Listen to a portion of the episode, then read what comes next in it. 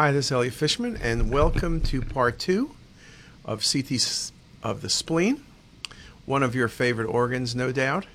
And let's start with looking at some of the common benign splenic tumors. I mentioned that in general, most lesions in the spleen, if you do not have a known malignancy, are going to be benign. We think of three splenic cysts, hemangiomas, and hamartomas. Splenic cysts are like almost any organ that has cysts, right? Well defined water density, sharply marginated.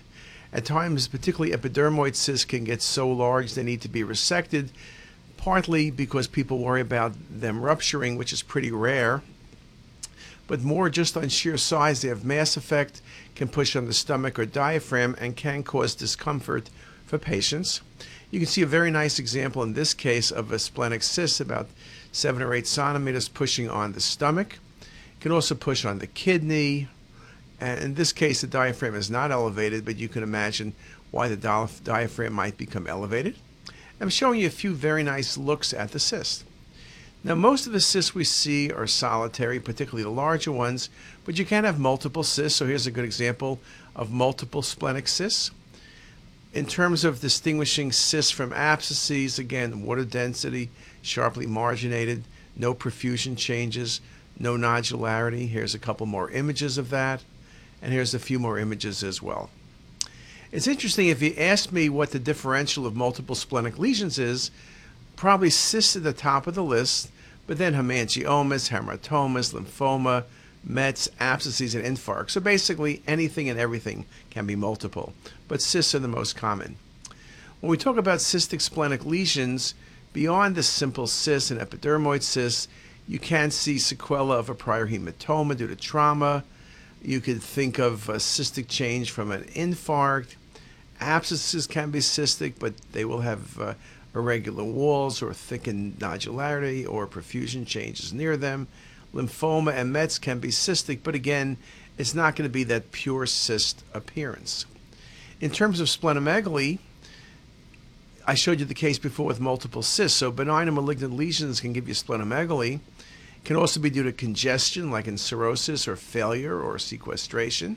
Obviously, neoplasm, abscesses, some of the collagen vascular diseases, as well as sarcoidosis.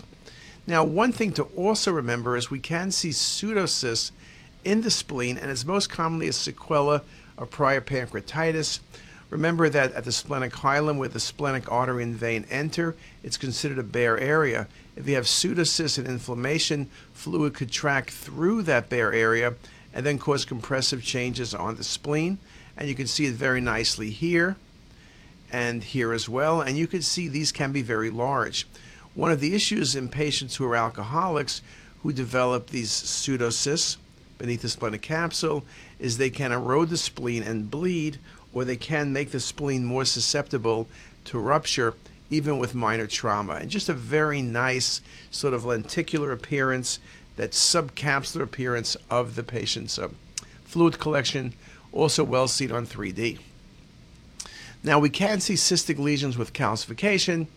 That's fairly uncommon. I like this example of a dense cyst, and that's often in patients who've had prior uh, trauma with hematomas. Now, splenic hemangiomas are an interesting lesion. We think about hemangiomas in the liver, you talk about 90% are classic peripheral puddling, central filling in, maybe a central scar. Hemangiomas in the spleen can enhance very similar to hepatic hemangiomas. That's uncommon.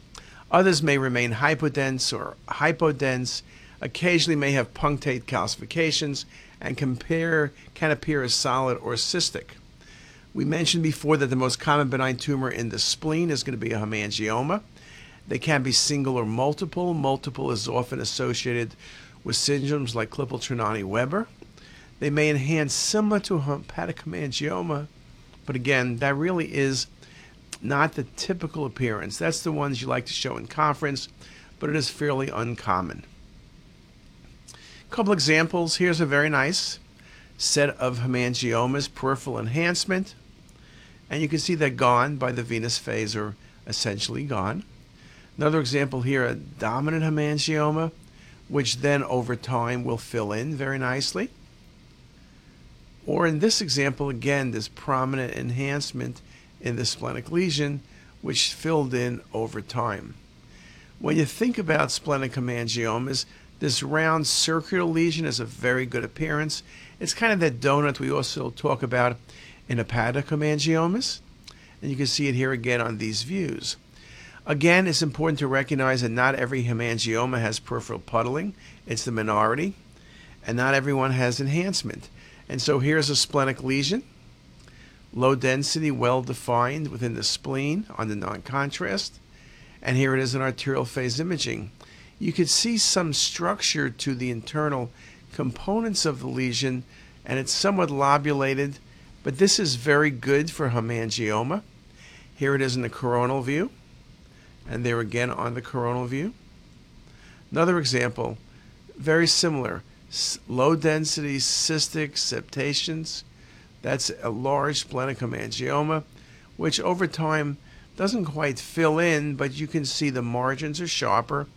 And here's a very nice look at it with cinematic rendering where you can appreciate the textural change, the cystic nature of the lesion, the septations on both the axial and coronal 3D cinematic display. We talk about hemangios being low density, and here's an example of multiple hemangiomas. This one also has a punctate calcification within it. And again, multiple small lesions on the coronal view like this. I guess theoretically, in the right scenario, it could be abscesses, but then they're usually symmetric in size. It's not going to be a malignancy. It's not metastatic disease. So a really good thought would be hemangiomas. And here's another example of hemangioma. Very nice, bright appearance, filling in, puddling. You can see how it washes out on the later phase. And here is a very nice example of that early phase on both the um, coronal view as well as on the cinematic view. And here it is with the feeding vessel going into it. So it really is a mass, it's definable mass, but it has that characteristic appearance. I mentioned before that things like Klippel Trenaunay Weber, as in this case, can have multiple hemangiomas, and that's the story here, as well as here and here. The patient uh, get cystic changes in the lung, which you see here very nicely, and a spontaneous pneumothorax. You also can see splenic hemangiomas, another example of Klippel Trenaunay Weber, where they replace a significant portion of the splenic gland. Very minimal normal tissue is seen in this case, and here it is on the coronal view. Now, the last thing I'll mention for benign tumors was hamartomas. Hamartomas are rare. They occur at any age, but more commonly middle aged females. They're usually solitary, can be associated with tuberous sclerosis. The CT appearance is kind of unique. They're iso hypodense, but they do show enhancement, though it's slow on the IV early images. It can look similar to hemangiomas, but there are two things about it. One, it's much better defined than hemangiomas, and two, the lesions project exosplenic. They sort of hang off the spleen. Here's a nice example of non-contrast. It's a touch hard to see, pushing on the stomach, but you see how well defined it is when you give IV contrast? Or here, another example. Here you can see the spleen is not very large, but this is a large lesion. It's just exophytic. It's enhancing.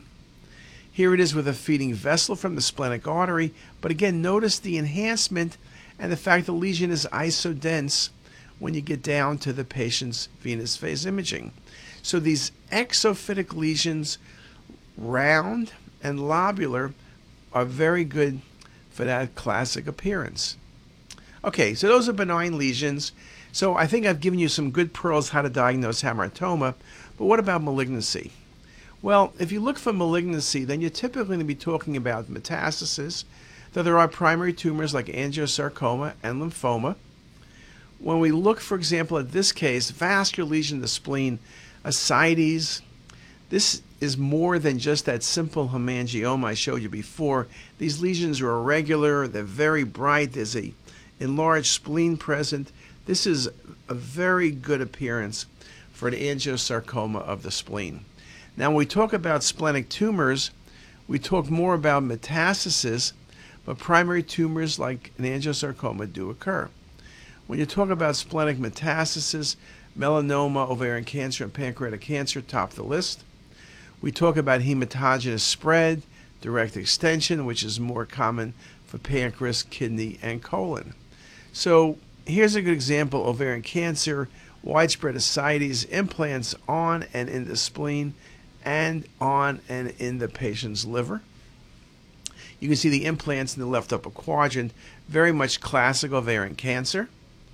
Here's another example of ovarian cancer, where you can see the mass on the surface of the spleen growing directly into the spleen, and you can see it here as well, very nicely shown.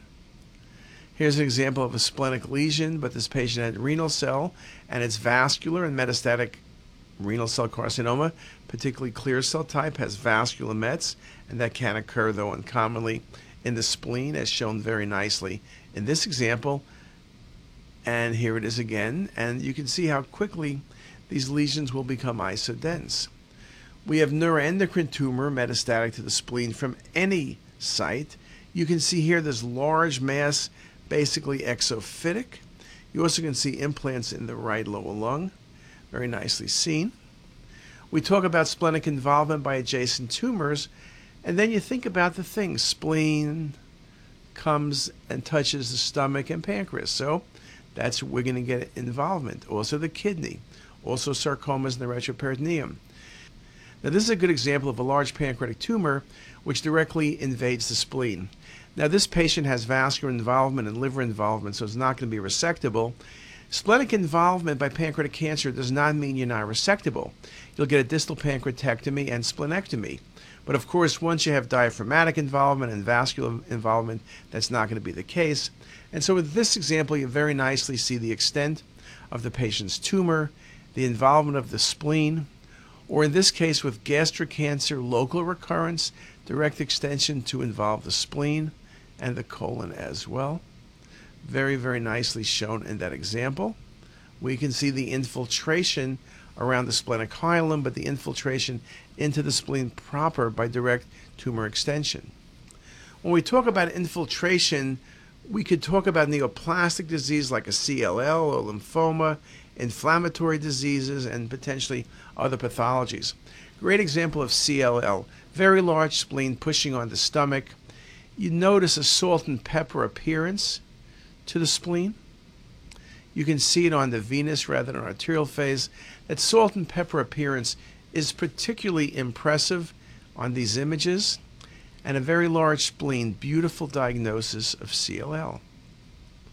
Now, when we talk about splenic lymphoma, most of the time we have splenic involvement as part of multi organ system involvement, but you can get primary splenic lymphoma but that's about 1% to 2% of cases, and it's usually non Hodgkin's B cell.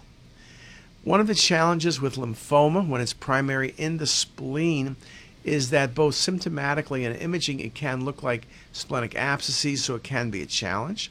And you can see this is a good example of multiple splenic lesions, which easily, with the right history, could be splenic abscesses, but this was primary lymphoma. Another example, primary lymphoma with multiple masses multiple nodules, cystic with mural nodules present, but no extension beyond the spleen. Adrenals and kidneys and liver look good. Another example of that case. And then in this example, we see involvement of the spleen, but as we look closer, we'll see multi organ involvement.